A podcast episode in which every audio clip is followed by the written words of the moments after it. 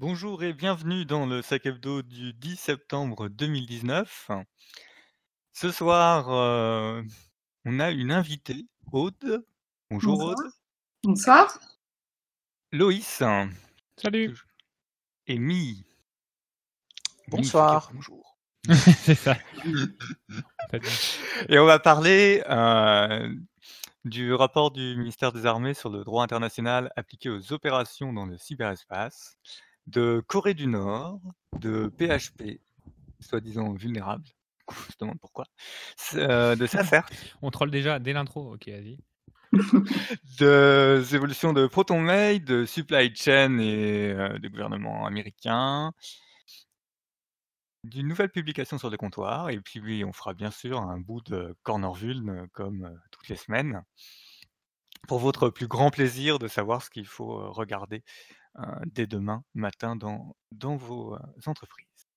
Sur ce, il est temps d'ouvrir le comptoir, c'est parti.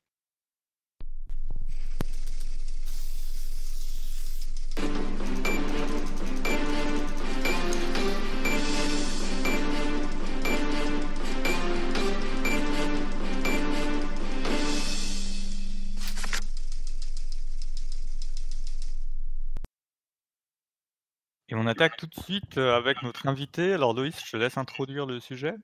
Oui, heu, alors bon, bah, en fait, c'est simple. Ce matin, j'ai vu ce merveilleux rapport, heu, du ministère des Armées, droit international appliqué aux opérations dans le cyberespace et je l'ai lu et puis je me suis dit: «Soit je fais une news à moitié, bonne parce que les termes juridiques, je vais pas être très bon et je vais peut-être pas avoir une bonne vision critique, ou alors je fais appel à un joker et pas n'importe quel joker, je fais appel à Aude, heu, qui est, bah, Aude, je te laisse te présenter, heu, rapidement aux auditeurs. Alors, bonsoir à tous. Je fais une thèse en droit international public hein, sur la prolifération des armes numériques. Donc comment est-ce que, aujourd'hui, on les États peuvent, avec les outils qui existent, heu, les droits et obligations qui existent en droit international, lutter contre la prolifération des programmes malveillants. Donc en partant, voilà, de la question basique, est-ce qu'on peut appliquer, heu, les mêmes obligations que, heu, pour, heu, des armes chimiques, des armes de petit calibre? Et puis ensuite en dérivant sur, comment eux aujourd'hui, comment les États aujourd'hui traitent la question. Et puis, enfin toute la question de la vérification et de la responsabilité qui est un des gros sujets quand on parle de traités en droit international, hein. Voilà. Ouais et je vous et je précise que Aude n'est pas chiante quand elle parle de droit et ça, c'est très important. Hem, alors justement, aujourd'hui, donc il y a, hem, on a eu un communiqué de presse qui était, heu, qui était qui a été publié. En fait, donc le le le ministère des Armées par le commandement de la cy de la cyberdéfense, la direction des affaires juridiques, la DGRIS, qui est la direction générale des relations internationales et de la stratégie, ont publié un rapport, heu, qui est assez simple à lire. En plus, ils ont fait un petit raccourci, heu, enfin un petit résumé de 3-4 pages qui est assez bien. Et c'est quoi l'intérêt de ce rapport? C'est qu'il permet de préciser la position française sur l'application du droit international aux opérations militaires dans le cyberespace. C'est un peu un sujet important. Hem, alors, Aude, qu'est-ce que tu peux nous dire sur ce sur ce rapport? Est-ce que c'est déjà une, ton ton retour toi, est-ce que tu est-ce que c'est un rapport qui est assez homogène avec la position entre guillemets «internationale» et quelle est la position française, aujourd'hui qui est déclarée? Alors, le document, enfin le rapport, il est intéressant à plusieurs titres. Heu, maintenant, il faut être clair, sur le fond, il y a, heu, il y a pas de grosse surprise. C'est-à-dire que ça s'inscrit dans la continuité des documents stratégiques, heu, précédents et notamment de la revue stratégique de cyberdéfense qui a été publiée en février 2018 et de la stratégie militaire cyber qui a été présentée par la ministre des Armées en janvier dernier. Heu et les positions qui sont, heu, affirmées dans le rapport, elles sont en parfaite cohérence avec les positions qui sont défendues par la France depuis plusieurs années sur les questions de droit international, de cyberdiplomatie et cetera. Maintenant, il y a quand même des choses qui sont nouvelles dans ce rapport. Heu, nouvelles pourquoi? Parce qu'elles n'avaient jusqu'à présent jamais été publiquement exposées, et exprimées. Donc de ce point de vue-là, il y a des nouveautés, il y a des choses intéressantes. Maintenant, quand on connaît, heu, l'approche française du droit international, on n'est pas franchement surpris par les prises de position, heu, qu'il y a, heu, qu'il y a dans le rapport. C'est quoi l'approche française, du droit international?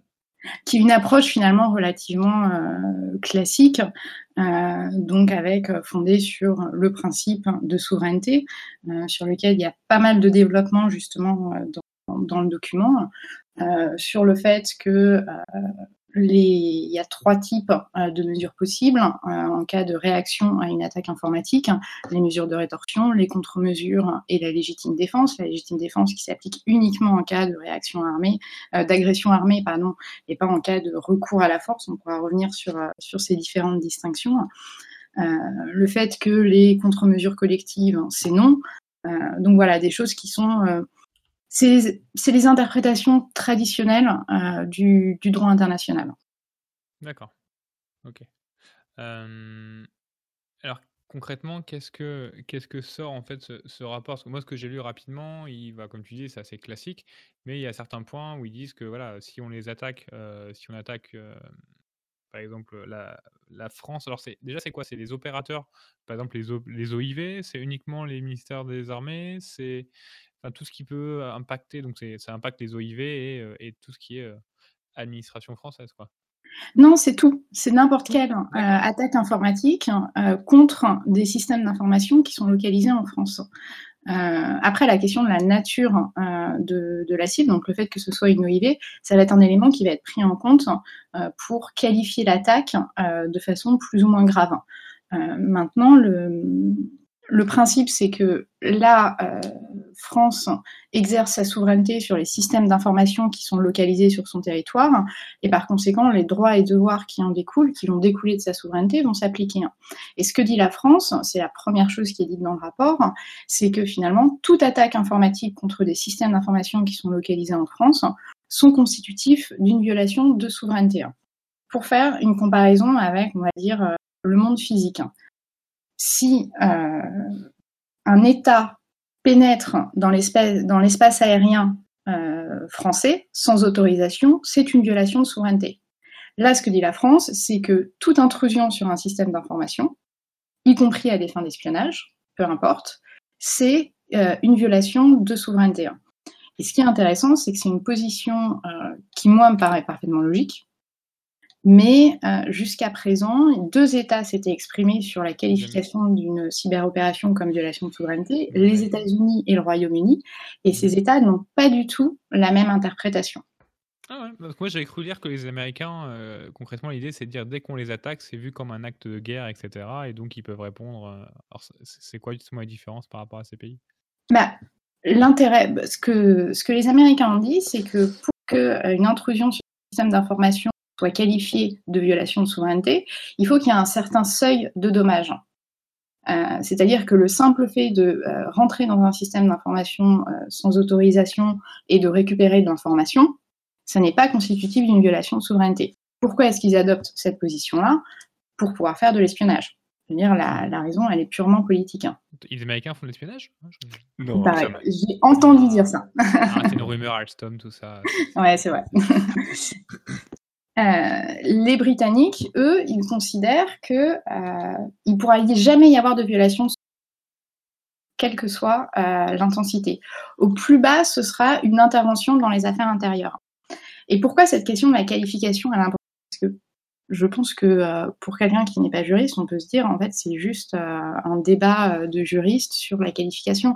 Non, parce que dès lors qu'un État qualifie un acte d'un autre État de violation du droit international, il peut adopter ce qu'on appelle des contre-mesures. Donc il peut réagir à euh, l'opération. Euh, donc la France, quand elle dit toute attaque informatique contre des systèmes d'information localisés en France sont constitutifs d'une violation de souveraineté, c'est-à-dire que potentiellement, dès lors qu'il y a des euh, intrusions qui est faite sur des systèmes d'information qui sont localisés en France, si c'est le fait d'un autre État, elle pourra réagir. Après, il n'y aura pas toujours intérêt à réagir, mais elle pourra le faire. Quand, on parle de réaction, euh, on parle de réaction militaire ou aussi euh, civile, enfin des forces de l'ordre en général?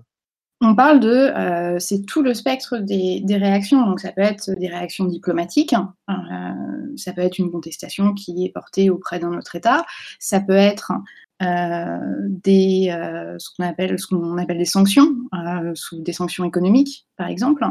ça peut être, si jamais la violation et l'attaque informatique est constitutive d'une agression armée, ça peut carrément avec le droit de légitime défense. En fait, le, les réponses qu'un État peut apporter en, réponse à une cyberopération, elles doivent être proportionnées.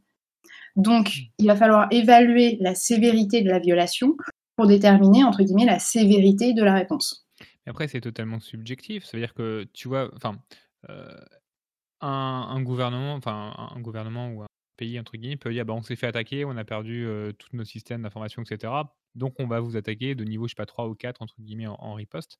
Comment, entre guillemets, enfin là, c'est que de la confiance. C'est comme, euh, enfin, c'est un pays qui annonce que bah, on s'est fait attaquer à 20, 30%, je sais pas comment on peut dire ça, mais et donc on va riposter à 20 ou 30%, mais il n'y a pas de preuve puisque c'est pas matériel et physique.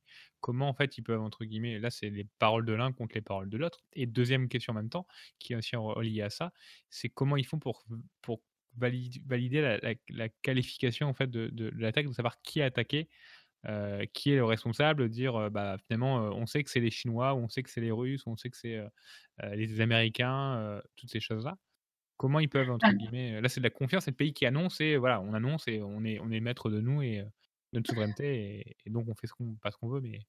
Alors, un État A, par exemple, va attaquer un État B. Mmh un État A et État B sera plus simple.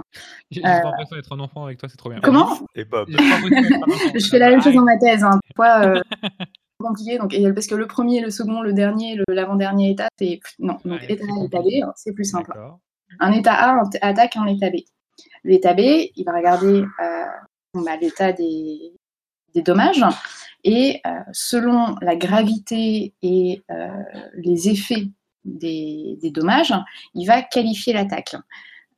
ce que nous dit le document, c'est notamment que on va regarder, la France va regarder les, circonstances au moment de l'opération, la nature de l'attaquant. Est-ce qu'il a été attaqué par euh, euh, les services euh, de renseignement ou les forces armées d'un autre État? Quel était le degré d'intrusion? Quels étaient les effets provoqués ou recherchés par l'opération? Quelle était la nature de la cible visée? Si effectivement on attaque une OIV, c'est un peu plus grave que si on attaque, je ne sais pas moi, la cantine de Ballard par exemple. la bouffe. Ouais, voilà. Euh, donc ça, ce sont des éléments qui vont être évalués par l'État pour décider de euh, la qualification de l'attaque. Donc la gravité et les effets. Et d'ailleurs, dans la revue stratégique de cyberdéfense, il y a un schéma de classement qui est proposé euh, par la France. et ce schéma de classement, il a justement pour but d'essayer de poser un peu des, des, critères et des lignes directrices pour essayer d'interpréter la gravité et l'intensité euh, d'une cyberopération. Donc, ça, c'est pour la partie évaluation. L'évaluation, ensuite, il va falloir attribuer l'attaque informatique. On ne va pas revenir euh, sur l'attribution et sur les difficultés de l'attribution, mais ce que nous dit euh, le, le, document qui a été publié, le, le rapport, c'est qu'il y a un certain nombre d'éléments qui vont être pris en compte pour attribuer une attaque informatique, qui sont les éléments techniques qui vont être recueillis lors de l'investigation. Euh, ça va être euh, la chronologie générale des activités, ça va être l'ampleur et la gravité de l'incident, euh, le périmètre compromis, les effets recherchés, le contexte géopolitique, etc. Tous ces éléments-là vont être appréciés au niveau politique pour décider d'attribuer à tel État ou à tel État. Une fois que l'État B a qualifié son opération. Une fois qu'il l'a attribué à un État, il va pouvoir adopter des mesures. Lorsque l'État va, selon la nature des mesures, euh, la réaction ne va pas devoir être la même. C'est-à-dire que si jamais l'État dit c'est une agression armée, euh, dans ces cas-là, l'État va pouvoir euh, exercer son droit de légitime défense jusqu'à ce que le Conseil de sécurité des Nations Unies intervienne. D'accord, donc c'est lui qui va, entre guillemets, faire un peu arbitre, euh, de, euh, Normalement, oui. Normalement, l'État A, par exemple, qui serait fait attaquer, devrait apporter des preuves à, euh, à ce conseil de bah, sécurité ensuite, ça va se régler effectivement au niveau diplomatique, il y a des mesures qui vont être adoptées etc. maintenant, il n'y a pas d'obligation d'apporter des preuves lorsque un État accuse un autre État et c'est, d'ailleurs parfaitement exprimé dans, dans le rapport, et là où c'est intéressant, c'est qu'aujourd'hui, bah, justement, hier, euh, au moment où le ministère des Armées a sorti euh, ce, rapport, se tenait aux Nations Unies la première session de négociation euh, à l'Open-Ended Working Group. Depuis une vingtaine d'années à peu près, il y a des négociations internationales à l'ONU. Et jusqu'à présent, il y, avait il y a eu cinq groupes d'experts gouvernementaux qui ont été ont été créés. Donc, c'est des groupes d'entre 15 et 20 États qui sont réunis depuis, qui se réunissent depuis 2004 et qui se mettent d'accord sur un certain nombre de mesures de confiance. donc, comment, quel type d'informations échanger, etc. Qu'est-ce que les États devraient faire ou pas faire dans le, en matière de cyberopération. le dernier groupe d'experts gouvernementaux, c'est en 2016-2017, et les États se sont séparés sans consensus. C'est-à-dire qu'ils euh, n'ont pas réussi à se mettre d'accord sur la rédaction d'un rapport, et le point qui a bloqué, c'était le droit international, justement. Donc en fait, en 2017, on a eu un arrêt des négociations à l'ONU. L'année dernière, il y a eu deux résolutions qui ont été adoptées par l'Assemblée générale des Nations unies euh, sur le même sujet, c'est-à-dire sur les questions de cybersécurité dans le contexte de la sécurité internationale. Une résolution qui décidait de créer un nouveau GGE, qui va commencer ses travaux en décembre, et une autre, un groupe d'experts gouvernementaux, c'est-à-dire c'est un ah, euh, de représentants des États, euh, dont la France, euh, la France à chaque fois, dans la mesure où la France est membre, est un membre permanent du Conseil de sécurité, elle a siégé dans, tout, dans tous les GGE. Et puis un autre groupe, un autre processus de négociation, qui est un groupe de travail à composition non limitée, qui, où là, en fait, peuvent participer à ce groupe de travail tous les États membres des Nations Unies. Donc d'un côté, vous avez un processus de négociation avec 5 États, et de l'autre, avec 190 et quelques États. Euh... Comment? Sympa pour se coordonner. Exactement. Mais ce qui est intéressant, c'est que quand on regarde le contenu des deux résolutions, parce qu'on a deux groupes de travail différents, donc se pose la question de la répartition du travail. Logique, hein. euh, sachant qu'il faut éviter que l'un contredise l'autre. Mmh. Euh, et ce qui a été décidé, c'est que le droit international, la question du droit international serait traitée au niveau du GGE, et la question euh, du renforcement des capacités, des mesures de confiance hein, et euh, des normes de comportement responsable, qui sont des engagements volontaires et non contraignants de faire ou de ne pas faire certaines choses, serait traitée au sein du GGE, au sein de l'Open-Ended Working Group, pardon. Et la question de la preuve, elle va être traitée au sein de l'Open-Ended Working Group. Parce qu'en 2015, les États, dans le rapport, quand ils ont adopté un rapport, ils ont adopté une disposition qui nous dit que euh, les accusations devraient être étayées. D'accord. Donc, Donc normalement, sous-entendu, quand, on a, quand un État A accuse un État B, il doit apporter les preuves des de, de l'attribution.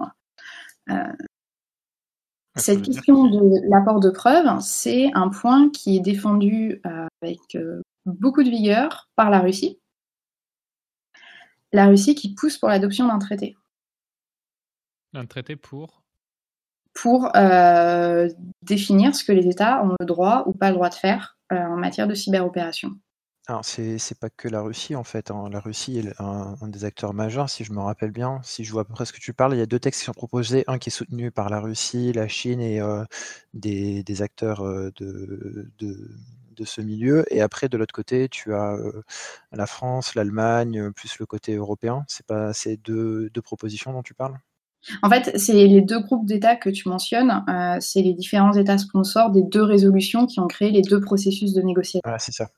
en fait, effectivement, l'année dernière, il y a eu d'abord une première résolution qui a été proposée à, à la première commission de l'Assemblée générale, qui est la commission en charge des questions de désarmement, qui était une proposition, une résolution proposée par la Russie, avec, lesquelles, avec laquelle les États euh, occidentaux n'étaient pas d'accord, et donc il y a une contre une contre-résolution qui a été proposée, et finalement les deux ont été votés. Mais toujours est-il que cette question de la preuve, euh, dans le rapport de 2015, il y a écrit que les accusations devraient être étayées. La Russie nous dit c'est une obligation maintenant que euh, les États, maintenant qu'on l'a adopté à l'ONU au sein du GGE.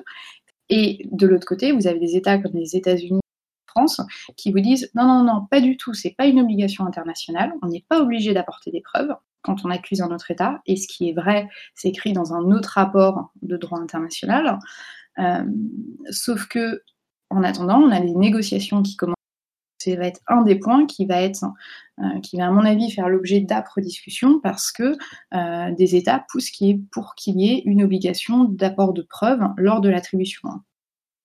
Mais euh, d'accord, mais c'est vrai que, enfin, j'ai l'impression que moi j'étais assez étonné par, enfin, il y a une, dans, le rapport sur la partie où justement ils sont contraires à Manuel Tallinn sur ce sujet de se dire on se fait attaquer, enfin je, cite rapidement, contrairement au manuel de Tallinn, la France considère qu'une attaque au sens de l'article 49 du P1 peut être caractérisée en l'absence de, de blessures ou de pertes humaines ou de dommages physiques à l'encontre de biens.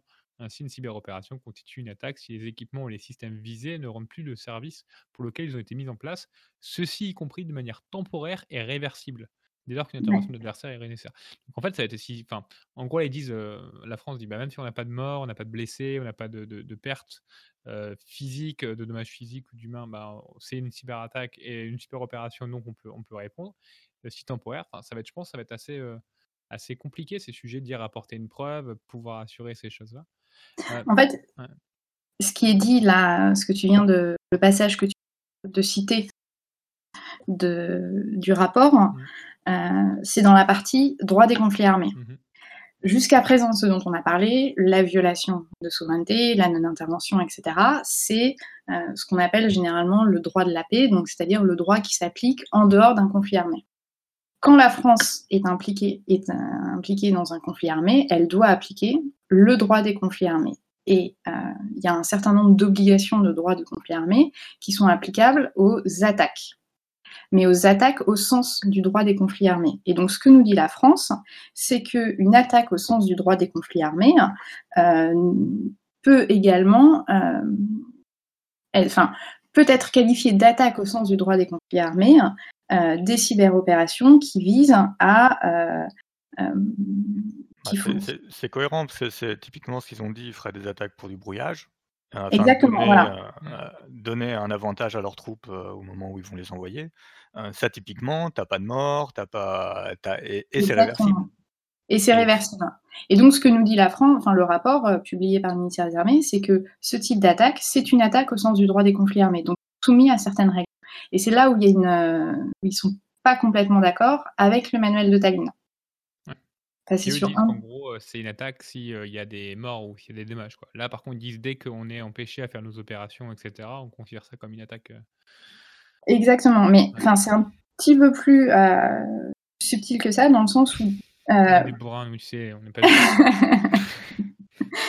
euh, pour ce qui est des opérations qui ont des effets temporaires ou réversibles, l'attaque elle est caractérisée dès lors qu'une intervention de l'adversaire, donc de la victime, est nécessaire pour rendre l'infrastructure ou le système de nouveau opérant. Donc ça c'est la condition dès lors qu'il n'y a pas de dommages physiques. Et ce que nous dit le manuel de Tallinn, et euh, tout à l'heure on parlait euh, avant le début de l'émission du tweet euh, de Michael Schmidt, donc Michael Schmidt qui est un professeur de droit international public qui a dirigé les deux éditions du manuel de Tallinn, euh, rappelle, juste Manuel de Tallinn pour ceux qui. Ouais, c'est ce que j'allais faire. Hein. le Manuel de Tallinn, c'est un ouvrage doctrinal euh, qui a été euh, écrit par deux groupes d'experts, des professeurs de, droit international public, à la demande du Centre d'excellence de l'OTAN sur la cyberdéfense qui est situé à Tallinn. La première édition, qui a été publiée en 2013, elle s'intéressait à l'application du droit des conflits armés aux cyberopérations. Sachant que ces groupes d'experts, il y avait plusieurs nationalités. Donc, voilà, mais pas de français par contre. Ah, il n'y a pas de français, d'accord. Il n'y a pas de français, non. Ni dans le premier, ni dans le deuxième. Ah bah sympa. Euh, et dans le deux, la deuxième édition de Tallinn, il retravaille sur l'application du droit des conflits armés, mais il travaille aussi sur ce qu'on appelle, ce que, ce qu'on appelle généralement le, droit de la paix. Hein. Ce, le manuel de Tallinn, euh, j'ai à côté de moi, il fait plus de 500 pages. Euh, c'est, euh, il est très digeste. Il est très digeste. Exactement. C'est un vrai plaisir à lire. Euh, c'est un travail qui est extrêmement poussé. avec, ça a fait l'objet de longs débats. c'est un travail d'une grande qualité, mais c'est un travail universitaire. Ça n'est pas un document officiel de l'OTAN. Et ça n'a pas de consensus non plus. Enfin, si tu dis par exemple que les Français n'étaient pas là. Il n'y a pas de consensus. Non, mais c'est un consensus sur le manuel de Tallinn. En fait, euh, chaque euh, article, euh, chaque personne va pouvoir donner son avis, en fait, si tu veux. Ils vont dire que la majorité, elle pense ça, mais qu'il y a un groupe qui a pensé ça, et du coup, ils vont e-, expliquer les deux côtés, les deux visions pour chaque article. C'est-à-dire qu'en fait, pour chaque règle de droit international, des règles de droit. il a défini cas de, cyberopération, et puis ensuite ils commentent. Et donc, ils font état de, euh, bah, ils disent, bon bah voilà, on était tous d'accord, euh, nous, groupe de experts, on était tous d'accord sur cette interprétation. Par contre, sur telle autre, on n'était pas forcément d'accord. Euh, et c'est un document, c'est un des documents, enfin des ouvrages les plus aboutis sur les questions d'application du droit international. C'est un ouvrage qui a été soutenu par le Centre d'excellence de l'OTAN, donc c'est un ouvrage qui est extrêmement influent. Mais ça reste un, ouvrage de doctrine. Euh, c'est-à-dire que, les, les, États peuvent prendre leur distance. Et puis, mais c'est pas que les États peuvent prendre leur distance, c'est que c'est pas un document officiel en fait.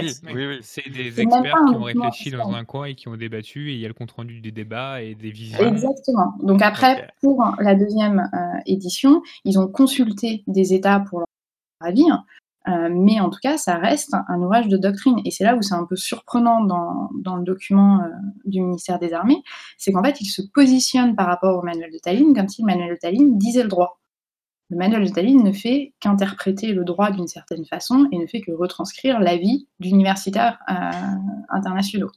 C'est vrai ce que tu dis par rapport à, on va dire, à, la, position légale. Après, en application, euh, globalement, presque tout ce qui est international se base euh, sur le manuel de Tallinn.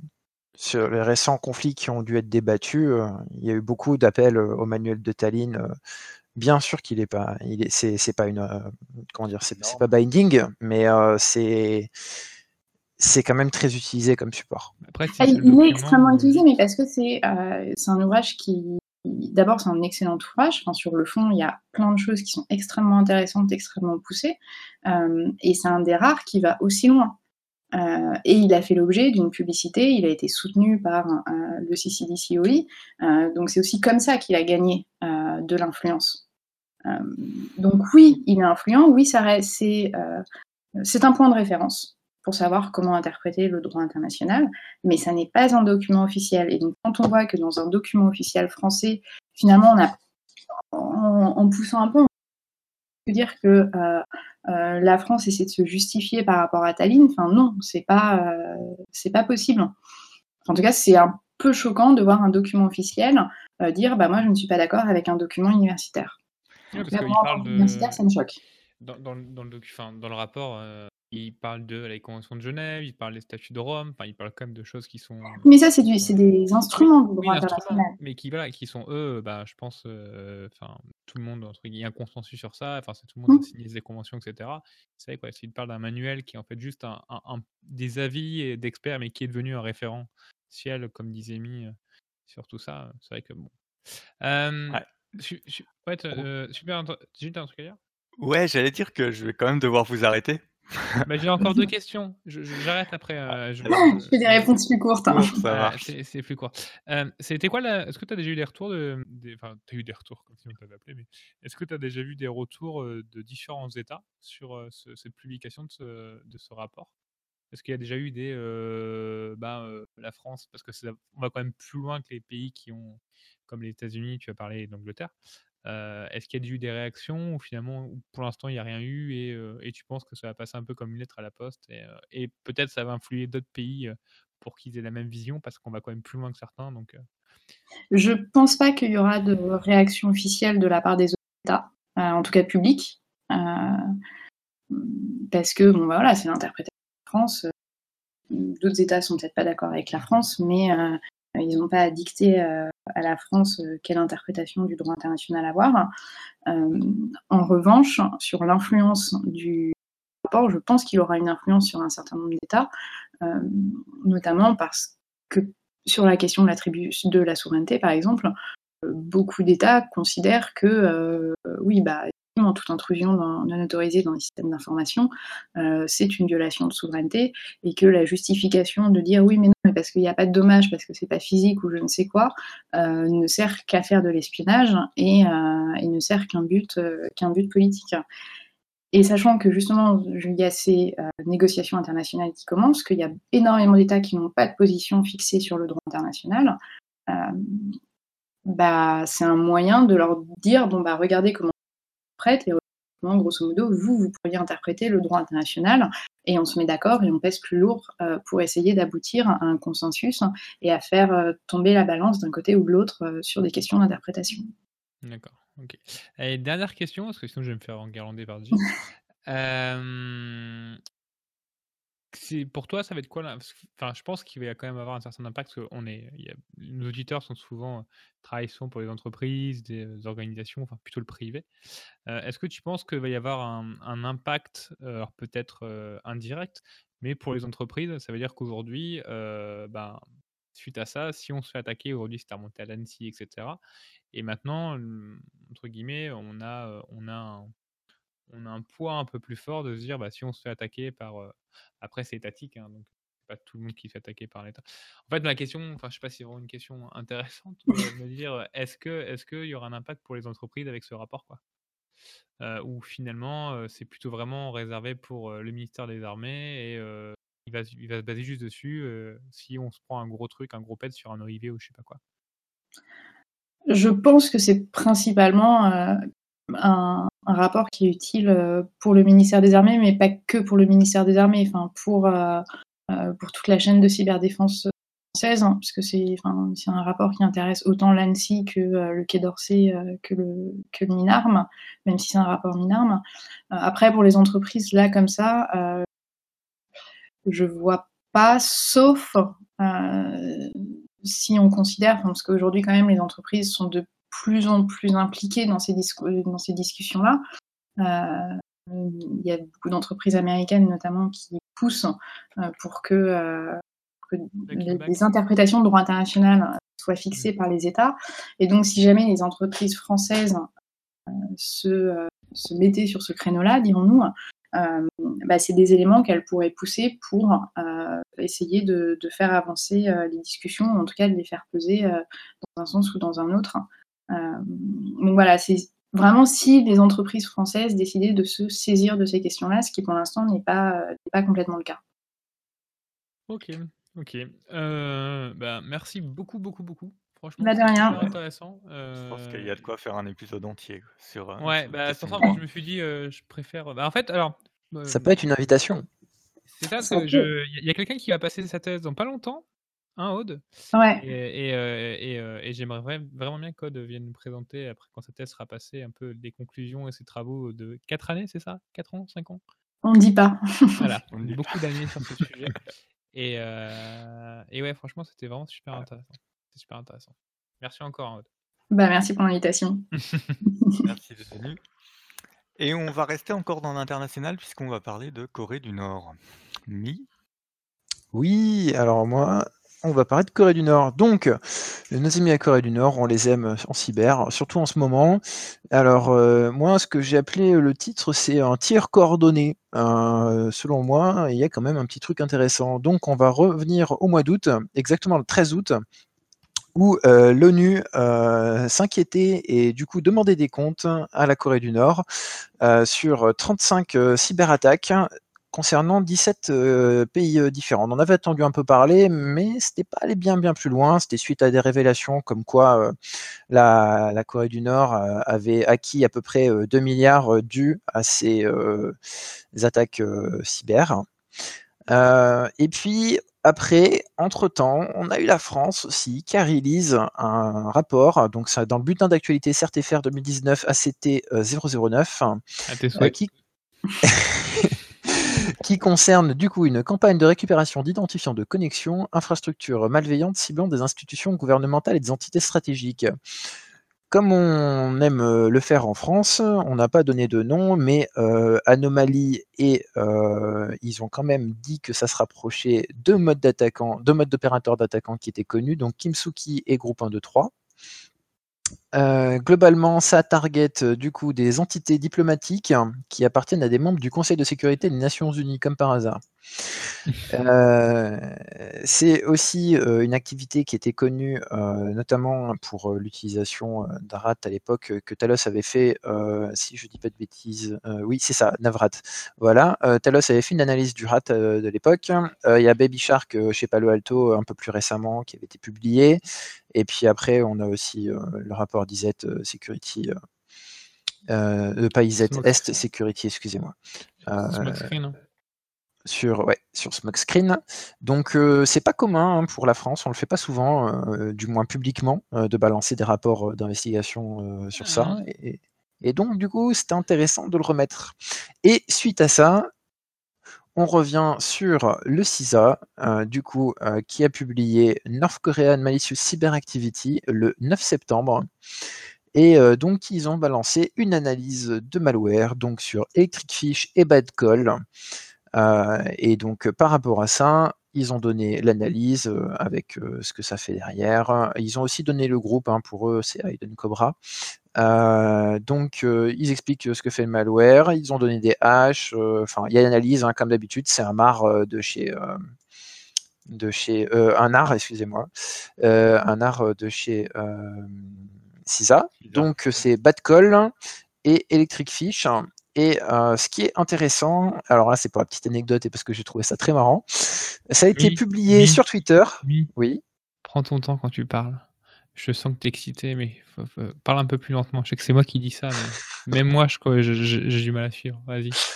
Ça a été publié sur Twitter juste le jour de la fête nationale nord-coréenne hein, par le compte Twitter qui est dédié pour les alertes virus total du je ne sais plus si c'est le Cybercommande ou le CISA derrière, enfin c'est un, organisme américain, je ne vais pas dire de bêtises, mais je crois que c'est Cybercommande derrière qui publie. Et du coup, je sais pas, moi je vois un espèce d'agenda, alors après peut-être que c'est parce que je vois trop bien de partout, mais... Ça y ressemble beaucoup en tout cas. Ça y ressemble ah quand même beaucoup, quoi. ce, qui, est assez intéressant sur le rapport de l'ANSI, enfin c'est un truc très bête, mais tous les rapports, c'est un, un, rapport du CRTFR, un acte, c'est souvent en français. Là, c'est la première fois que je vois un rapport qui est en anglais. D'habitude, c'est c'est euh, franco-français. Tu vois, sur. Sur. Euh, comment ça s'appelle là? Euh, C'est quand même pas. c'est toujours français. Enfin, tu vois, ils sont. Enfin, c'est. Oui, mais en même temps, quand ils participent à ce qu'est communauté internationale, c'est publié en anglais. Oui. Puisque, tu prends certaines recommandations de l'ANSI sont disponibles intégralement en anglais. Bah, franchement, les derniers que j'ai lus, c'est que des rapports français, quoi. Le Cargoga, c'est en français, tout est en français, quoi. Oui, oui, ça ça dépend de, l'audience qu'ils estiment, De l'audience qu'ils estiment. ça et tu vois, l'audience, on a déjà des publications anglaises, alors effectivement, c'est plus rare. Mmh. Mais bon, c'est intéressant, quoi. Il y a les IOC qui sont présents dans le CSV. Enfin, tu vois, c'est. Voilà. Alors, merci. Merci, de le noter. Voilà. Parce qu'il faut savoir que récupérer les IOC dans un rapport de l'ANSI en PDF, c'est une horreur. Voilà. Ah, ben, c'est. Déjà, récupérer les IOC chez... avec l'ANSI, c'est compliqué. Oh, et tout de suite. voilà. Mais euh, non, c'est. Franchement, c'est intéressant parce que peut-être qu'il va. C'est... En même temps, l'ANSI change sur pas mal de sujets. Hein, peut-être que. On verra. C'est. en tout cas, c'est bien parce que voilà, le CSV, ça nous fait du bien. C'est ça. Ouais. Et donc, euh, il y a tous les liens qui seront disponibles dans l'article des analyses de malware. Euh, et euh, je vous encourage à lire 2-3 parce que Aiden Cobra, à mon avis, on n'a pas fini d'en entendre parler. C'est le genre de groupe, même si on fait de la deterrence dessus, où on les, on les nomme, on les montre et on les shame, bah, ils en ont rien à foutre, ils continuent. Mmh. Ok. Et donc on passe au sujet euh, suivant. Et donc Loïs, je te laisse la main sur les vulnérabilités PHP. Merci Mi. Alors, alors PHP, je pense que vous en avez peut-être déjà entendu parler. c'est un, un, petit langage qui est un peu connu partout. Aujourd'hui, on a 78% du web qui est basé sur du PHP. Donc concrètement, on peut considérer que que c'est que c'est devenu. Tu les sors d'où ces stats de, de statistiques que j'ai trouvées sur internet. J'ai regardé, etc. Que, euh, enfin, je fais putain, en fait, c'est quand même pas mal. Ah ouais. Et, et pourquoi t'es pas d'accord? Hein ouais, je, je, me demande en fait, qu'est-ce que qu'est-ce qui est réellement euh, montré. Bah, entre les frameworks, entre ça, tout ça, ça ferait que 20% de Java, quoi, et 2% de trucs divers. Ouais, mais tu sais, les WordPress, les Drupal, les Typo, etc., c'est basé sur du PHP. T'as énormément de trucs qui est basé sur du PHP, quoi. Les frameworks, euh, enfin. Ouais, ouais, en, volume peut-être, ouais. Mmh. Donc voilà, donc peut-être que, mais en gros, beaucoup de sites web sont basés sur du PHP. Donc voilà, on peut considérer que c'est quand même un, langage qui est devenu assez stratégique pour le web mondial. C'est-à-dire que s'il se passe des choses sur du PHP, ça impacte beaucoup de sites web. Euh, comme j'ai dit en plus, on a euh, des CMS, euh, énormément de CMS qui sont très connus, de gestionnaires de contenu, comme les WordPress, Drupal, etc., qui, sont, qui, qui, se basent aussi sur ces systèmes. Et en fait, les mainteneurs du langage de, les langages PHP ont récemment, euh, publié des nouvelles versions de PHP pour corriger de multi-vulnérabilités avec concrètement des gravités qui sont quand même pas mal. on est arrivé jusqu'à des gravités high dans leur bibliothèque. concrètement, les plus graves qui ont été, qui ont été remontés pourraient permettre aux attaquants euh, qui sont à distance d'exécuter le code arbitraire. Donc, bah, tout simplement, c'est quoi la cible hein? C'est qu'on attaque des, serveurs PHP, donc de différents, de différents clients à droite et à gauche. Euh, parce qu'en fait, c'est un peu par niveau, on va dire. On a, souvent les attaques sur du WordPress, des vulnérabilités WordPress. Là, on descend encore d'un niveau, on va directement sur les bibliothèques PHP qui sont basées sur les WordPress. Alors, euh, soyons quand même clairs, pour pouvoir exploiter ça, il faut déjà réussir à injecter quelque chose dans le site. Qui ah oui par le moteur PHP. Il faut déjà une vue dans l'application du dessus, genre WordPress, il y en a toutes les semaines. Et, après, tu peux chercher à aller chercher ton shell sur la machine. Oui, bien sûr. C'est c'est pas juste click and point, quoi.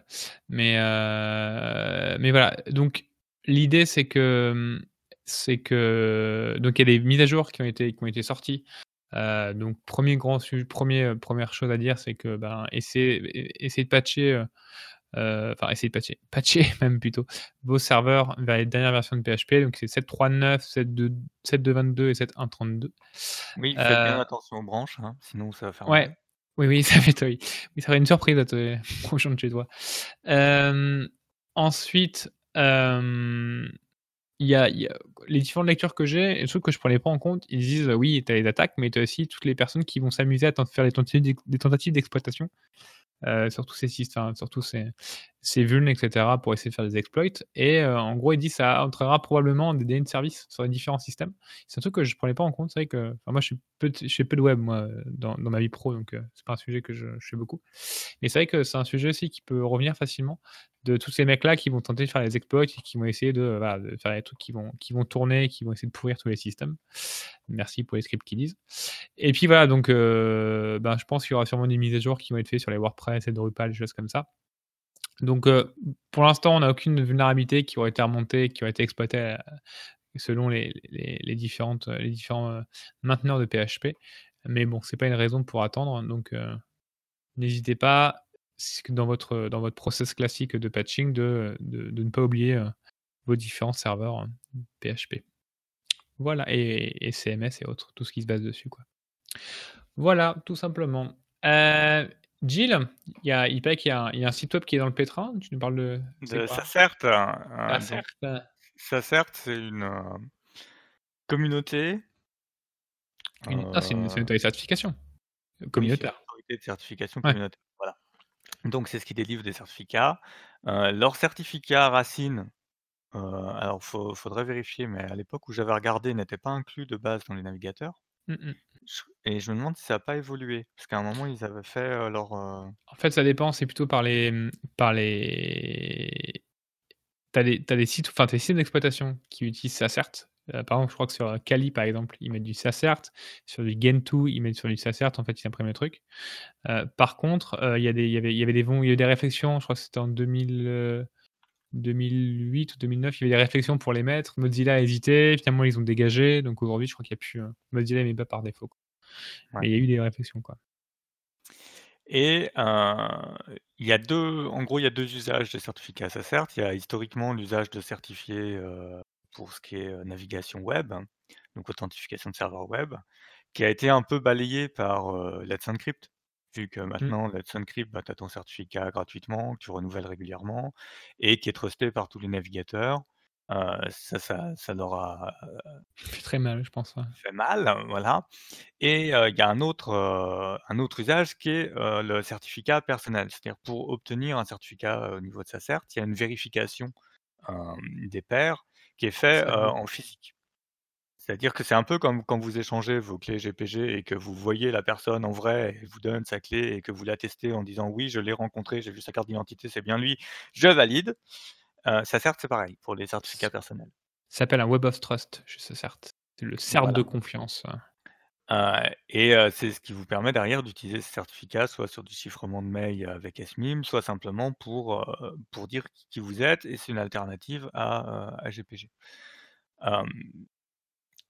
Je, crois que c'est la seule autorité communautaire d'ampleur aujourd'hui, c'est une autorité qui risque de disparaître, pour le mail que tous les membres ont reçu, même les gens qui, comme moi, reçoivent pas de mail d'eux depuis très longtemps. en gros, ils ont plus d'argent pour faire tourner les serveurs. Euh, j'ai pas suivi toute l'histoire, mais dans l'histoire, ils disent que ça fait deux ans que ça tangue, mais que là, ils se sont restructurés et que, ils sont prêts à maintenir, le système, d'équerre et que, sans argent, ben, ils risquent de s'arrêter, très vite. voilà, l'argent qui ne sert que, au hosting des serveurs et à fournir les, listes de révocation et l'infrastructure finalement de signature des certificats. Alors c'est je trouve intéressant d'en parler parce que finalement, on est souvent dans nos épisodes dans des solutions propriétaires, vu qu'on est, Mmh. vachement proche même du monde de l'entreprise. si on élargit un peu finalement la toute la partie certificat est, de plus en plus importante. si on garde pas d'alternative pour dire, et bien le jour où ces entreprises finalement nous éjectent et nous donnent plus de certificats ou qu'on, commence à avoir des tarifs, hallucinants, quelles sont nos possibilités de rester libres? Moi, ça certes, ça fait partie un peu comme toutes les démarches de la Free Software Foundation, alors c'est pas lié, hein, les 2, mais ça fait partie de cette démarche de comment je garde un socle à ma société numérique qui, me permette d'être, de m'affranchir, des contraintes, des grandes entreprises et de la mainmise des grandes entreprises. donc voilà, si vous voulez suivre un peu qu'est-ce qui se passe et et on verra dans les prochaines semaines si, ils ferment ou pas. mais c'était important de Mmh. d'en parler avant que avant que ce soit trop tard. Puis ça va même enfin, ça va même aussi un peu plus loin. Je j'avais suivi loin et là, en regardant ton truc, j'ai relu vite fait là. Heu, ce qu'ils disent aussi, c'est qu'ils y a ils ont pas besoin uniquement que d'argent. Alors bien sûr, d'argent, oui, c'est la priorité. Heu et ils ont aussi besoin de personnes concrètement, heu, aussi bien techniques que non techniques, comme ils précisent.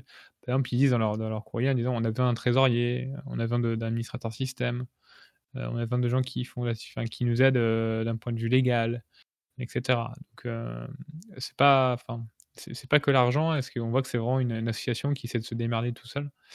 Et hem, ouais, comme tu dis, c'est c'est enfin, on pense que tout tourne pour eux à chaque fois, heu, enfin, tu sais, c'est souvent les solutions, heu, open source, tu tu utilises, heu, c'est cool, mais tu réfléchis pas que derrière, il y a des mecs qui bossent comme des fous, pour maintenir les systèmes, pour, faire les évolutions, pour faire des des commits et cetera, mais ouais. C'est sûr. Mi, tu vas nous parler de de de ce fameux Security Update 2019 de de ProtonMail? Heu, il paraît, oui. J'ai beaucoup aimé ton petit commentaire en dessous. Swiss quality. Alors, il y a plusieurs choses. Donc, heu, je sais pas si c'est celui de l'année ou pas. En tout cas, c'est une update, de sécurité. Heu, donc, pour le contexte, ça fait suite, en fait, à une attaque avancée, contre des journalistes, heu, une, comment dire ça? Un groupe d'attaquants, heu, très intéressés, heu, avait fait en sorte de mimiquer, heu, certains process de ProtonMail et avait même trouvé une vulne et alors pour l'instant, on ne sait toujours pas laquelle parce qu'a priori, heu, ProtonMail se l'est gardé et est en train de coordonner une disclosure, responsable, une vulnerability disclosure, au niveau, des personnes qui sont concernées, parce que ProtonMail utilise beaucoup d'open source. Et donc suite à ça, ben, aujourd'hui, enfin, aujourd'hui? Non, excusez-moi, Ouais, le 9 non, c'était hier. septembre, hier. oui, le 9 septembre, ils ont, heu, publié un post, heu, expliquant leur, nouvelle, démarche sécurité ce qu'ils ont ajouté. Alors, le premier truc, ça s'appelle le WebKey Directory. Euh, donc, euh, ceux qui utilisent ProtonMail savent qu'ils utilisent le standard OpenPGP. Et euh, ce qui est un peu compliqué avec ProtonMail, c'est qu'ils n'avaient pas une implémentation, on va dire, facile d'utilisation. En gros, votre gestion de votre côté de clés est facile pour la création, etc. Par contre, si vous voulez commencer en fait à discuter avec quelqu'un et que sa clé n'est pas disponible, il faut l'ajouter dans votre compte en mettant que c'est son email, sa clé publique, enfin c'est galère. là, ce qu'ils ont fait avec W, enfin WebKey Directory, c'est que ils supportent le standard et donc le standard globalement, il va regarder si vous publiez vos clés pour votre domaine. Et, donc là, ce qui est intéressant, c'est qu'il supporte même la fonction en fait de rechercher. Par exemple, sur votre domaine, vous avez publié les clés, et ben, vous la personne en face n'est pas de ProtonMail hein, et elle, est compliant avec ce standard-là. Vous allez taper son email et automatiquement derrière ProtonMail va aller faire la requête pour aller vérifier sur le serveur si oui ou non il y a des clés et dans ce cas-là, du coup, permettre la récupération et le chiffrement de vos mails par défaut.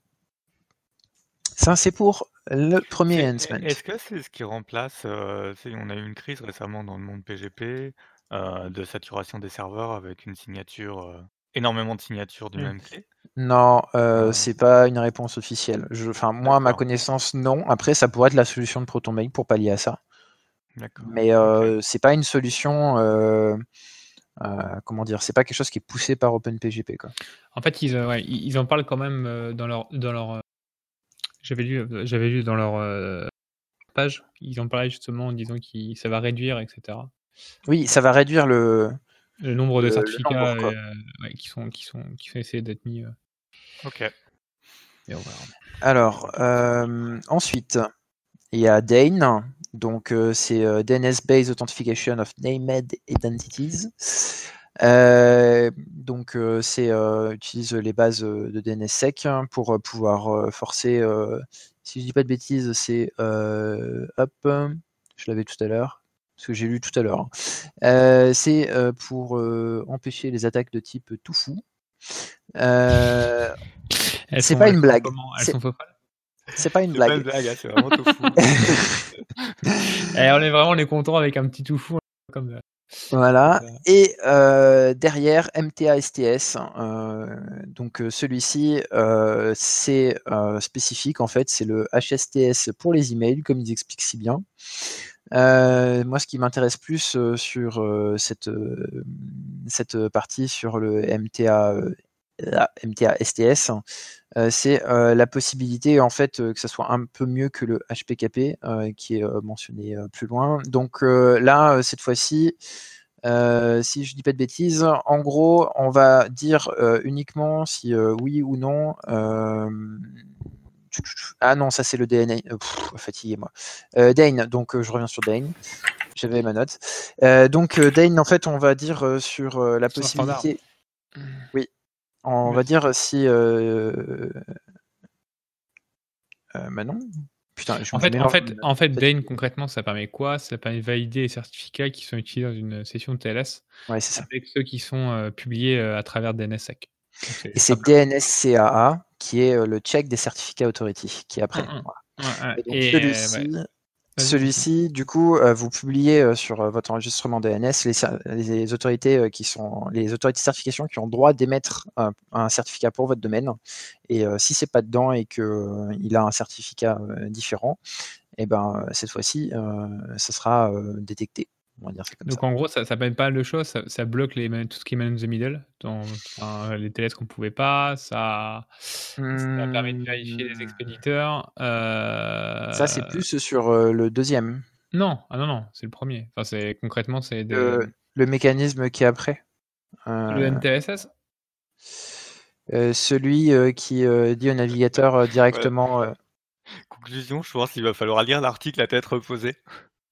Ah, j'ai vu ça. À ressortir. C'est vrai euh qu'il y a beaucoup d'acronymes, j'ai l'impression de revenir dans un cours de télécom. Non, non, mais Dane, c'est sûr. Alors après, Dane, voilà, on sait ce que c'est, c'est par rapport à DNSSEC et euh, MTA, MTA STS, euh, ce, qui est, ce qui en plus est sorti il n'y a pas longtemps, je crois qu'il y a un standard qui est sorti il n'y a pas longtemps. Et, et en fait, c'est c'est une sorte de, de, Ça intervient au niveau du domaine et non du MX, tout simplement. Donc, en fait, c'est à peu près les mêmes choses, quoi. Ça se combine, en fait, les deux. Ce qui, qui ça permet de, remplir les deux sujets, quoi. Mais, vas-y. Et du coup, le dernier truc contre le man in the middle, c'est Expect City, et donc City pour Certificate Transparency. Euh, c'est un HTTP header et euh, c'est un trust on first use. Euh, derrière, du coup, le site en fait va pouvoir dire si oui ou non il autorise un certificat différent et s'il autorise un magasin local à casser la chaîne de certification, on va dire ça comme ça. Donc l'interception SSL avec ça, ça sera mort pour le déchiffrement. Euh, globalement, euh, ProtonMail a bougé euh, quand même deux trois trucs. Il essaie de répondre et d'être un peu plus opérable sur la partie gestion des clés parce que c'est vraiment une horreur. si vous, enfin, pour pratiquer, je le confirme que quand voilà. quelqu'un qui est pas sur ProtonMail, au final, tu lui demandes ta peine adresse ProtonMail. Voilà, c'est plus simple. Euh, Ensuite, euh, ce qui est intéressant aussi de noter, c'est que du coup, euh, tous ces security enhancements, en fait, ils ont été faits euh, pas dans la précipitation, ils ont pris du temps pour le faire, mais ça, du coup, ça leur a bouffé le temps sur la release qu'ils avaient prévu. La 4.0. voilà, la 4.0, et donc on va l'attendre encore un petit peu longtemps. mais bon, si c'est pour avoir plus de sécurité. c'est fin d'année, hein Fin d'année 2019. Hein, ah bah oui, mais ça, ils, ont bossé, euh, enfin, ils, sont acharnés dessus. Ils ont refait toutes leurs feuilles de route. Euh, enfin, il y a, je sais plus euh, lequel de ProtonMail Mail qui s'est exprimé récemment sur Twitter qui expliquait le, mmh. truc. Et ce qui est cool aussi, c'est que suite à ce qui s'est passé, ce qu'ils expliquent là dans leur, article, c'est qu'ils vont, ils, ont fait auditer en fait leur, leur système. Oui, alors ça sera après. ouais, et en fait, ils vont, ils vont publier les résultats et les rapports en open source, etc. Donc, donc c'est cool. Enfin, c'est enfin, Proton et ça change pas beaucoup. Ils sont souvent comme ça, mais c'est vraiment bien. Quoi. Alors, ils publieront euh, du coup les résultats de l'audit et euh, surtout, ils pensent euh, balancer des trucs en open source. Alors, je sais pas ce que ça va être, mais Plus en général, c'est intéressant. Ouais, puis ils ont plein d'apps Proton, c'est intéressant entre les calendriers, trucs et tout. Ok. Et donc, on va revenir aux US. Ouais. Supply chain.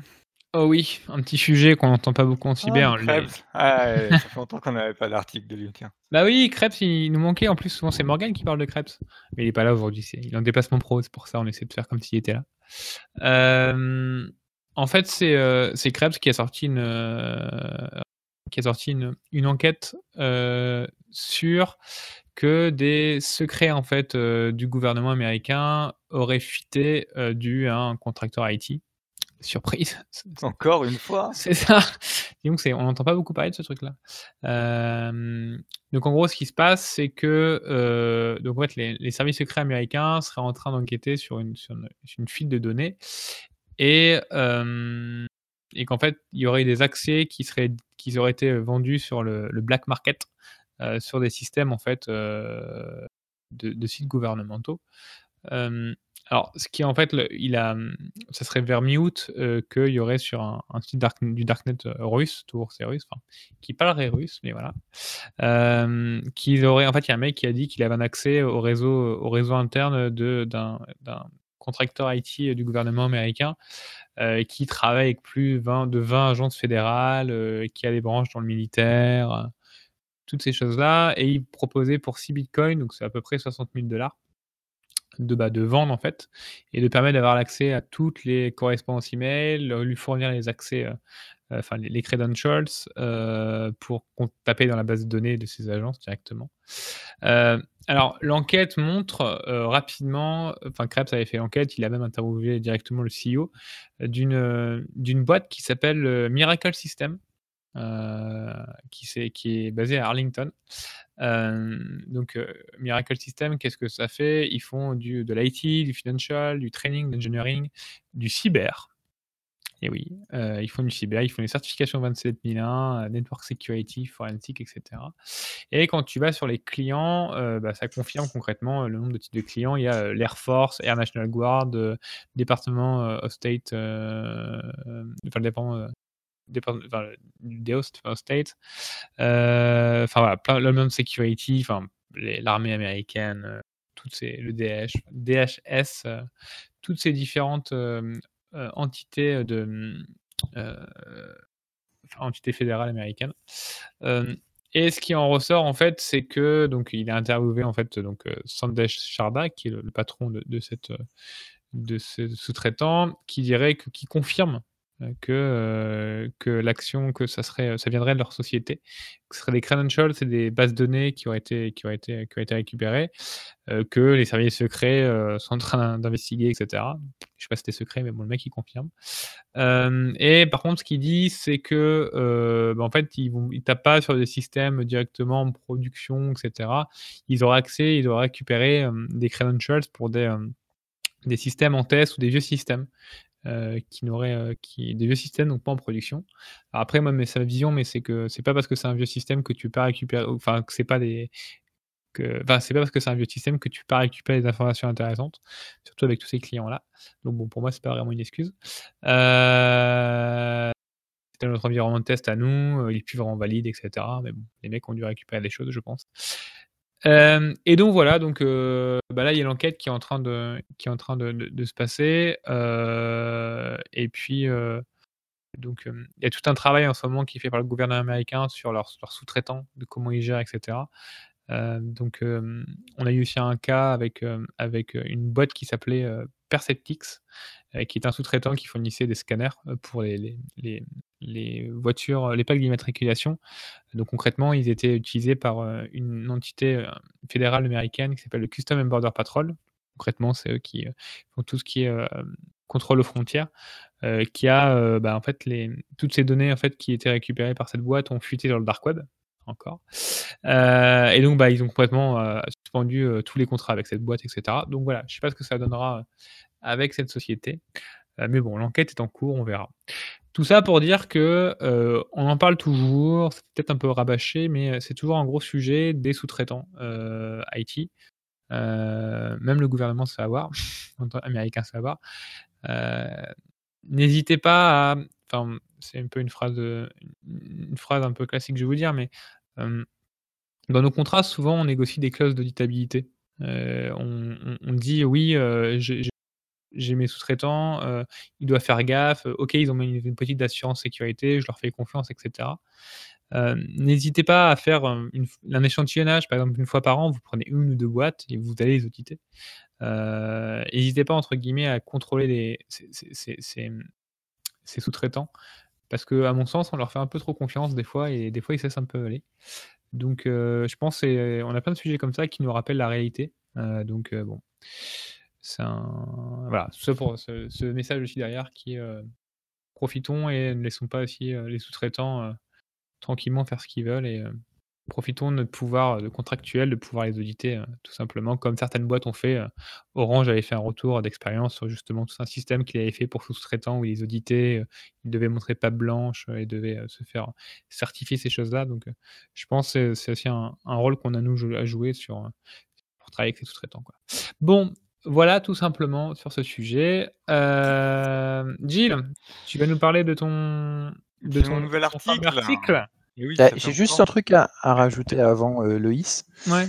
Heu, pour information, mmh c'est, alors c'est ce qui se dit dans dans les sphères, on va dire intelligence américaine. Ils pensent que ça peut être une mesure de retaliation par rapport, au fait que Citec ait été piraté et donc Citec c'était un contracteur défense majeur russe, piratage 18 juillet 2019, hein, gros gros contracteur russe et du coup Miracle System, malgré que personne les connaît, c'est pas Booz Hamilton parce qu'ils sont pas spécialisés en cyber offensif eux, mais par contre au niveau chiffre d'affaires, je crois qu'ils font quasiment tout leur chiffre d'affaires avec le département US. Ah mais de toute façon, c'est simple, tu regardes dans les clients, enfin simple, hein, tu regardes Miracle System, tu fais clients, j'ai halluciné quand je faisais tout à l'heure, c'est que des que des clients, euh, gouvernementaux américains, tous. Il n'y a pas un qui est genre une société, euh, privée. Tu as tous les retours, les testimonies et cetera, euh, c'est que des, des des entités qui disent, l'administration du transport, du transport, les, départements, enfin c'est que des trucs américains. Donc je pense que ouais, c'est un truc qui, est qui bosse exclusivement avec le gouvernement américain parce qu'aux US, enfin, c'est, je pense, un des premiers fournisseurs de. Enfin, pour les sous-traitants, c'est un, un, marché énorme, quoi, je pense. Et ouais. Euh, Gilou tu nous parles, tu nous parles de. parle d'un nouvel article posté sur le comptoir dans le blog communautaire. Hein, je vous rappelle que c'est entièrement ouvert. Vous pouvez soumettre vos articles. On sera très content. on vous aidera à les finir, pas de problème. là, je vais faire une petite série et on verra comment on peut la compléter, de comment on peut se prémunir de certaines attaques. la première que, j'ai prise, c'est WannaCry en configurant son système d'exploitation. Parce que je, je vois encore trop souvent. sans produit de sécurité magique Ouais, c'est ça. Je je vois encore trop souvent qu'on on achète plein de trucs qui servent à rien ou qui sont mis en œuvre à moitié ou et faut pas oublier que Windows depuis, heu, sa version Windows 10, depuis son serveur 2016, heu, a quand même profondément changé son approche Ouais. et clair. il y a des choses, à utiliser pour, pour se défendre. Donc là, dans dans cet article, il faut juste que je vérifie parce que comme j'en ai fait plusieurs, faut que je raconte pas de conneries. Hem, WannaCry, bon, vous refais pas trop l'histoire, hein, je m'attarde pas dessus. Heu, exploit de la NSA, récupéré, qui permet de se propager par SMBV1. SMBV1 qui est un protocole obsolète, qui a fini sa vie sur les Windows 2003 XP. Voilà, mais qui est toujours activé dans bien bien des serveurs, y compris des contrôleurs de domaine. Hem, en gros, on va passer sur comment vérifier son exposition, parce que c'est arrivé par internet. Donc, heu, voilà, comment je vérifie un peu ce que j'ai, avec différentes hypothèses. Heu, est-ce que j'ai franchement pas de sous? Est-ce que j'ai un peu de sous? Et du coup, comment je peux faciliter entre faire une recherche manuelle à la Nmap ou faire une recherche, par un Shodan ou un? Heu et après, comment je trie un peu ce que j'ai, ce que j'ai d'exposé et c'est vrai que là, en particulier, je cible, les les RDP exposés. Enfin là, c'est du SMB, mais SMB ou RDP, donc remote desktop, c'est pareil, exposé, en direct à tous les vents sur internet, c'est une très mauvaise idée. On vous rappelle, Est-ce que c'est utile déjà? C'est une Pour un honeypot, oui. Oui, c'est ça. On vous rappelle en passant qu'il y a des patchs, hein, si vous les avez pas passés depuis 2 mois, je crois c'est 2 mois, hein, heu, il il est grand temps de de patcher vos systèmes, heu, RDP qui vont juste, heu, s'effondrer et ça a été intégré, c'est celui-là, hein, qui a été intégré à Metasploit, il y a pas longtemps. Lequel? Quel CVE? Vas-y, je te Non, dis. c'est Blue c'est Bluekeep, non? Non, c'est Ouais, la oui, c'est Bluekeep qui a été, intégré, à Metasploit. Donc c'est bien du RDP, Bluekeep? Tout à fait. Oui. Oui. Donc heu, donc voilà, il de Salut patcher. Gala Dream! Il est arrivé! Eh, c'est vraiment bar ici maintenant, les gens rentrent, ressortent, c'est c'est bien, j'aime bien. C'est c'est le comptoir, bienvenue au C'est ça, comptoir. c'est le comptoir. Et heu, comment, si vous avez vraiment pas de sous, essayer de faire quelque chose avec le firewall Windows. C'est pas évident, mais c'est possible. Donc voilà, 1er article assez léger, il y en aura un autre, un peu plus tard sur, sur NotPetya, heu, qui ira un peu plus loin, heu, sur, d'autres, heu, d'autres choses pour contrer cette fois le déplacement latéral en interne. c'est intéressant ton article parce que c'est une discussion que j'ai eue avec, avec certains, certains amis sur Twitter, heu, RSSI, pas RSSI, enfin, voilà, heu, experts, pas experts, tout le monde. On disait, on disait qu'il y a un retour, le fameux back to basics que que Patrick Pailloux nous avait sorti aux assises il y a 5-6 ans, qui disait: «Arrêtez, arrêtez de voilà, de de mettre ces numéros toutes ces solutions et cetera, retournez aux basiques, faites les choses entre guillemets, heu, proprement».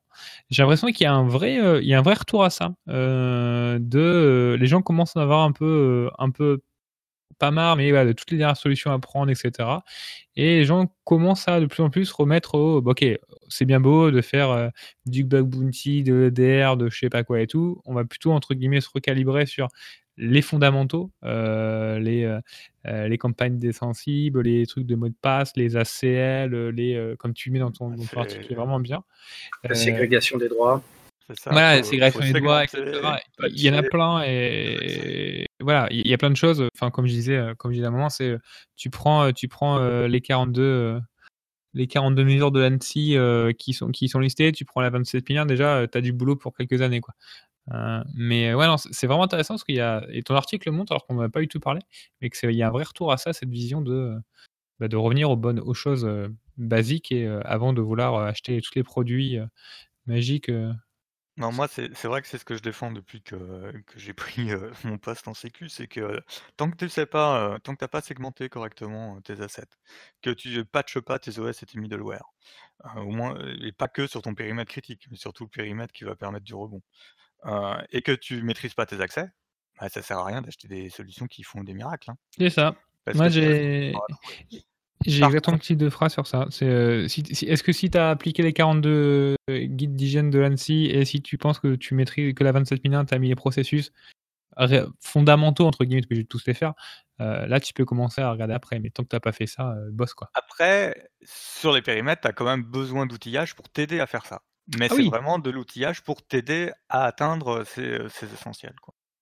C'est sûr. Je rajouterais qu'il faut quand même aussi les, euh, les équipes qui vont bien. Tout le monde n'est pas bien doté au niveau euh, ressources euh, là-dessus. C'est compliqué ça. hein. C'est c'est compliqué. euh, Alors j'ai pas, j'ai Mais pas. effectivement, avec de l'outillage, tu peux scaler, c'est-à-dire euh, avoir euh, des équipes qui couvrent plus de périmètre que, que ce qu'on fait traditionnellement si elles sont bien outillées et bien équipées. Ouais, tu peux gagner en, en vision sur ton périmètre euh, des choses qui seraient très compliquées à sortir juste avec du log forwarding, quoi. Je pense qu'on a une réponse déjà pour répondre à Galadrim, ton, ton- ta remarque sur euh, c'est compliqué d'avoir des, des ressources, il faut des ressources qui est tout à fait essentiel. hein. L'exemple d'un SOC, hein, le nombre de mecs que j'ai vu qui me disent Ah, on va mettre un SOC, ok, vous êtes combien? Bah, Je suis tout seul. Ah, bon, bah, bon courage pour toi, Euh, tu vas pas dormir de la nuit. Mais je pense que par rapport à. À- Il y a 5-6 ans, on avait un peu ce raisonnement aussi là. Il y a une différence, c'est que maintenant on a de plus en plus, alors c'est bien ou pas bien, mais de, de services managés de sécurité. Euh, maintenant, tu n'es plus obligé, entre guillemets, d'avoir un mec en interne qui est compliqué à trouver, qu'il faut monter en compétences. Tu as Oui. plus en plus de SOC externalisés, tu as d'accompagnement. Tu as même des services hors que SOC qui sont en train de s'externaliser. Euh, et je pense que ça peut être une des réponses. euh, alors, il y en a beaucoup qui me disent oui, c'est lié à la réponse. Ça- on, on va déjà faire les trucs un peu humains avant. Mais euh, ouais. Ah, c'est très drôle parce que moi j'étais à une formation de threat hunting euh, récemment. Et alors, on voit bien que l'IA, euh, ok, on, a- on peut, on a encore du boulot pour les humains pendant quelques, quelques dizaines, trentaines d'années. hein. Mais ne serait-ce que comprendre le besoin et puis l'appliquer. hein. Mais t'as des trucs Mm. simples. hein. J'ai eu une présentation par. euh, alors, je sais pas la pub, mais par OB. bah, bah, Elle était bien, donc je l'ai fait par OCD à un moment euh, avec le boulot, etc. Ils avaient fait une démonstration de ce qu'ils faisaient avec des, genre des Maltego, etc. en interne et tout. C'est assez impressionnant, hein, franchement. T'as des trucs euh, déjà qui existent bien, qui sont pas de l'IA, qui sont juste bien calibrés, bien faits, bien réfléchis. Et, et- et tu peux faire des trucs bien, quoi. Donc, euh, je pense que, ouais, comme tu dis. euh, Et sympa cet, cet épisode, on est en mode euh, tranquillement, on. Ouais, tranquillement. ouais. On est bientôt à l'heure, donc on va bientôt euh, abréger. Mais euh, il est temps de faire peur maintenant. beaucoup derrière. On va beaucoup abréger, hein. Euh, on fait encore Mais- euh, mi rapide? Ouais, on- va se faire peur un peu. Vas-y. Vas-y. Tu me Mi. dis quand je peux parler de Windows Update, mais Des prénoms mi. Oui. Donc, je vais pas vous déprimer aujourd'hui. euh, je suis de, de- de bon, on va dire ça comme ça. Alors, euh, bon, on va commencer euh, Et déjà. t'as moins de 10 minutes pour faire tout, hein. je te préviens. Sérieux? Ah ouais. la déception. Vas-y. Alors, ça va être chaud. Euh, on va commencer avec euh, Bluekeep. Alors, euh, sans rentrer dans les détails, vulnérabilité RDP, euh, du implémentation protocolaire, du coup, bien vulnérable. On l'attendait tous, les RCE, ça avait été balancé chez nos amis auditeurs de NCC. Et ben là, Alors, t'as moins de 10 c'est- minutes, mais on doit pouvoir te comprendre. Challenge numéro 2, vas-y. Donc, euh, le module Bluekeep pour la RCE a été balancé euh, chez Metasploit, mais il est encore en manuel, donc il y a un peu de travail encore. Mais euh, enfin, ce qu'a dit Metasploit, c'est que globalement, ça allait bientôt arriver. Ce qui est intéressant, c'est qu'il faut savoir en même temps, euh, ZeroSum, qui est l'auteur du module de Metasploit, lui avait travaillé encore sur une deuxième version. Euh, après avoir donné euh, la sienne à, Metasploit de l'exploit Bluekeep et la sienne n'a pas les mêmes contraintes que euh, le module Bluekeep de Metasploit qui nécessite le RDP Sound et donc qui n'est pas forcément trouvable sur certaines versions. La sienne est un peu plus différente et aussi intéressante à tester et notamment il va falloir vite commencer à les fingerprint pour pouvoir les détecter. Donc sur ça. Ensuite,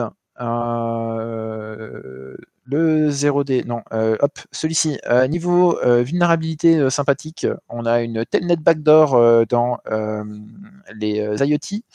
Alors, ce qui est intéressant, je vais pas y passer beaucoup de temps dessus, mais ce qu'il faut garder à l'esprit, c'est que potentiellement, ça peut être super sympa pour refaire un Mirai 2.0, même plus fort que Mirai, parce qu'a priori, il y a plus d'accessoires vulnérables. C'est un telnet backdoor, en fait, il écoute, mais il n'est pas mentionné dans la doc. C'est plutôt sympa. Et sur quoi comme type d'équipement? C'est quoi c'est euh, sur euh, tch, tch, tch, euh, de l'IoT, je cherche le nom, euh, je sais plus si radio. c'est du DVR ou du radio. radio. Voilà, C'est de la radio. Radio.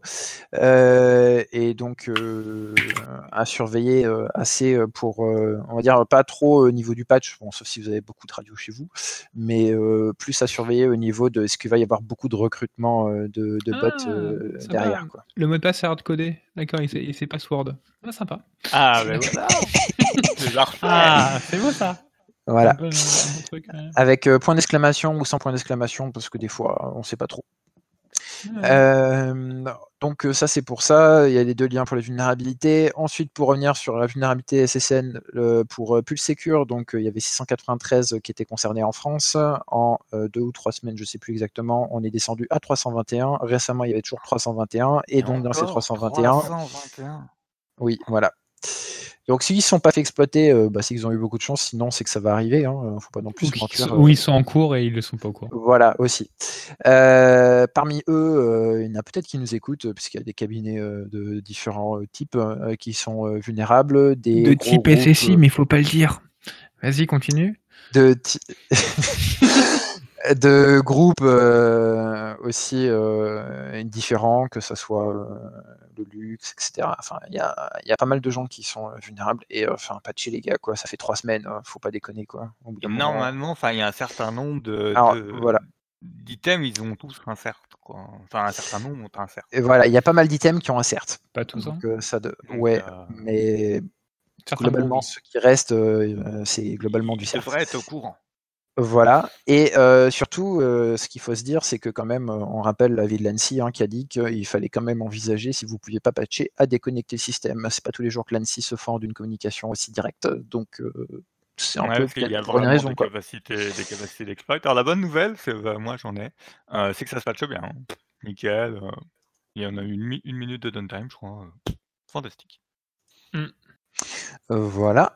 Ensuite, euh, rapidement, alors on va pas parler de, la publication parce que j'ai pas eu le temps de tout euh, lire, mais globalement, euh, il y a un truc qui a été trouvé chez nos amis, si je dis pas de bêtises, c'est une compagnie à Dubaï ou aux Émirats Arabes Unis, et donc eux, ils sont spécialisés pour faire des interceptions un peu partout dans le monde et notamment avec gros seller d'exploit et gros utilisateurs d'exploit pour différents pays, gouvernements.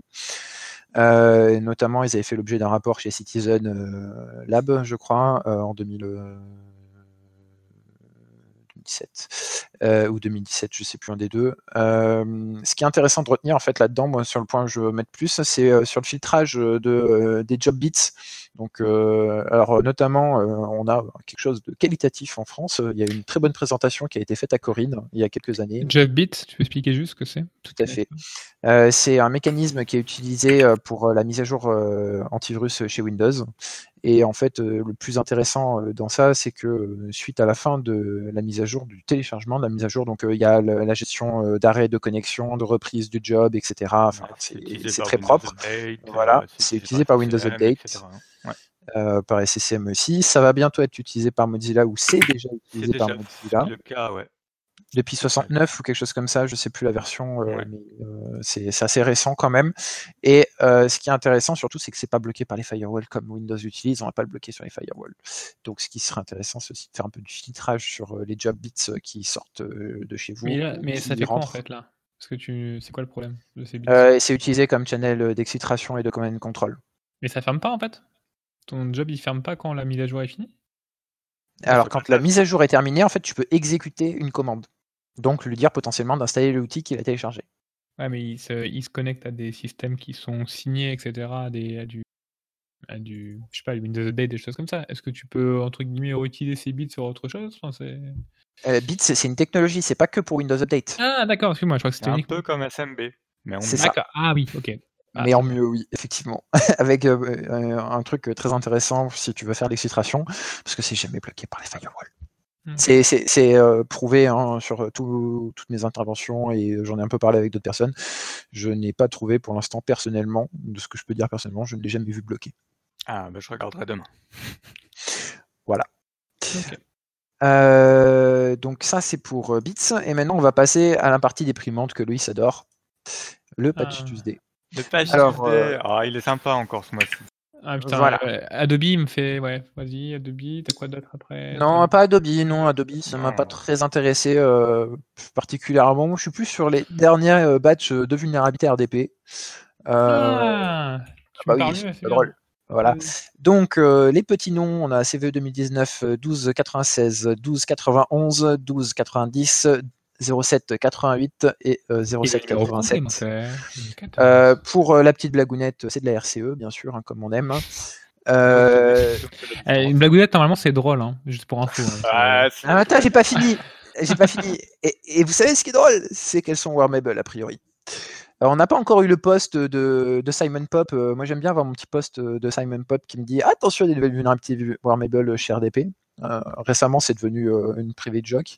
Donc, Euh, Warmable est Quel égal RCE à- n'est pas Warmable Donc, Warmable, on est d'accord que t'as en Sur- gros, c'est un RDP. déjà, quoi. Non, mais maintenant, il fait un post à chaque fois. Je, enfin, je sais pas si t'as vu, il a fait pour Deja Blue, il a fait pour, euh, pour Blue Ah, Keep. non, Donc, moi, j'attends mon petit post là euh, pour les quatre. Euh, ensuite, derrière, on a une RCE aussi chez SharePoint, donc euh, patché. Euh, surtout que la RCE chez, chez, euh, chez, euh, SharePoint, alors je veux pas dire de bêtises, je sais plus si c'est celle-ci ou pas qui est utilisée euh, dans la nature. Je crois que c'est celle-ci. Je cherche la LPE. Ouais, c'est ça. C'est celle-ci qui est utilisée dans la nature. du coup, elle est exploitée activement. Du coup, faut la patcher. En plus, c'est très marrant. Elle, attaque aussi SharePoint Foundation 2010. Bah, oui. souviens, genre, quoi. Parce que c'est dans Business Data Connectivity Service. Euh, c'est quelque chose qui est euh, du, du historique chez SharePoint a priori. Euh, et donc, euh, bah, il faut juste uploader quelque chose et puis c'est parti. En avant Guingamp. Euh, après, euh, ce qui est intéressant, euh, bon là c'est du patch, mais euh, c'est plus si vous cherchez des compromissions euh, de scénarios euh, activement exploités aussi, il y a de la LPE euh, chez Windows. Euh, tac tac tac, on a encore une LPE euh, chez Windows et on a une élévation de privilège aussi euh, sur le Windows Update Delivery Optimization. Globalement, le patch, si je dis pas de bêtises, c'est 87 CVE patché. Euh, Il y a des trucs quand même à regarder très très rapidement. Euh, surtout ceux qui sont exploités et donc euh, pour vous de faire euh, juste la liste de ceux qui sont exploités, hop, on a la euh, LFI euh, driver et euh, celle-ci et à la fin, tchou, tchou, tchou, tchou, voilà la SharePoint. Je suis un peu blasé avec les, les patch Tuesday en ce moment parce qu'on a du critical à chaque fois. Du coup, on a, on a Mais ça, adapté- c'est- on, on s'est permis d'adapter dans SCCM. euh, le, timing habituel a été réduit à timing critique en fait. J'ai c'est exactement ça. En fait, c'est même plus chier maintenant. C'est dès que tu vois un truc qui arrive, tu dis bon bah voilà, ça va être en mode euh, critique dans, dans le process. Alors. grilles sont accélérées. euh. Voilà, ce qu'il faut pas savoir. de faire des rings. Ce qui- ce qu'il faut savoir, c'est que en fait, en ouvrant la porte avec euh, Bluetip, hein, ils ont ouvert très très grand, et euh, du coup, euh, ça a intéressé plein de personnes. Euh, ce qui est intéressant de noter en fait sur ça, c'est que comme il y a plein de vulnérabilités qui sont sorties, il y a plein de gens qui ont cherché dessus, surtout le potentiel, comme c'est quelque chose qui était très vieux, qui est très supporté, il y a, il y a- il y a une, une vraie, un, vrai hein. intérêt à rechercher dedans, et il y a plein de gens qui s'y sont mis dessus le, le délai d'exploitation, enfin le délai de, de publication euh, des exploits, euh, je pense qu'il va se raccourcir de plus en plus sur RDP parce qu'il y a de plus en plus de personnes qui s'y mettent dessus. Euh, ah si, et oui, euh, dernière chose aussi euh, par rapport à Bluekeep, euh, mention euh, déshonorable pour euh, Metasploit euh, de faire euh, un merge juste avant le week-end à 18h ou 16h30, je sais plus. Enfin, voilà. Ça c'est l'exploit, Metasploit. voilà. Ouais. Euh, ça c'est pour, euh, pour le sel. Plaît. Euh, et puis euh, pour le corner view, c'est tout. Donc euh, patché, patché, patché Alors, et quand même, pour, pour ceux, parce qu'on on va changer un peu le message, mais pour ceux qui ont toujours du RDP open euh, à tout, Ah oui, non, mais, euh, il est temps aussi de considérer, en plus du patching, de changer de stratégie d'exposition. Voire même peut-être de l'investigation sur les postes en question. Hmm. Euh, ok, alors pour la découverte de la semaine, on a Galadrin qui va nous faire une petite, euh, une petite publicité. Qui est Oh, bien ça va être très rapide. C'est juste pour vous prévenir que la billetterie de la BotConf euh, est ouverte. qui est l'événement Oh, de sécurité en France. ça part vite généralement. Très Alors, vite. la BotConf, pour résumer, c'est une conférence euh, sur la lutte contre les botnets. Euh, On a déjà fait une spéciale là-dessus. Euh, Si vous voulez savoir un peu de quoi ça parle et comment ça fonctionne. C'est en décembre, tout début décembre, et cette année, c'est à Bordeaux. Et c'est honnêtement, enfin, c'est ma vie, c'est pas cher pour la, la qualité de la conférence. Honnêtement, ça c'est 315 euros le full price. voilà. Et il y a même un petit euh, ga- gala dîner, enfin un, un dîner de gala, si vous voulez. c'est pour Galadrin 28 qui organise. Voilà, c'est beau ça. Alors, c'est pas, c'est pas mon dîner. hein. Tu nous Bah, c'est le gala qui fait le gala. Ouais, mais pas pour 400 personnes. Ah bon Tu feras des pâtes. Oh. hein. Ok, super. Euh, bah, C'était un bel épisode, franchement. 21h07 en plus, ça va, on a, on a fait pire. Euh, on a fait un bel, une belle intervention euh, Ouais, on est pas sur mal, ce sujet. Euh, Une heure. Différent, de la dépression à la fin. C'est beau. non, ça va. Efficace, Patché. comme toujours. Et bien sur Euh. ça, je pense qu'il est temps de fermer le comptoir. Mhm. Tard. Au Bye. revoir. Bye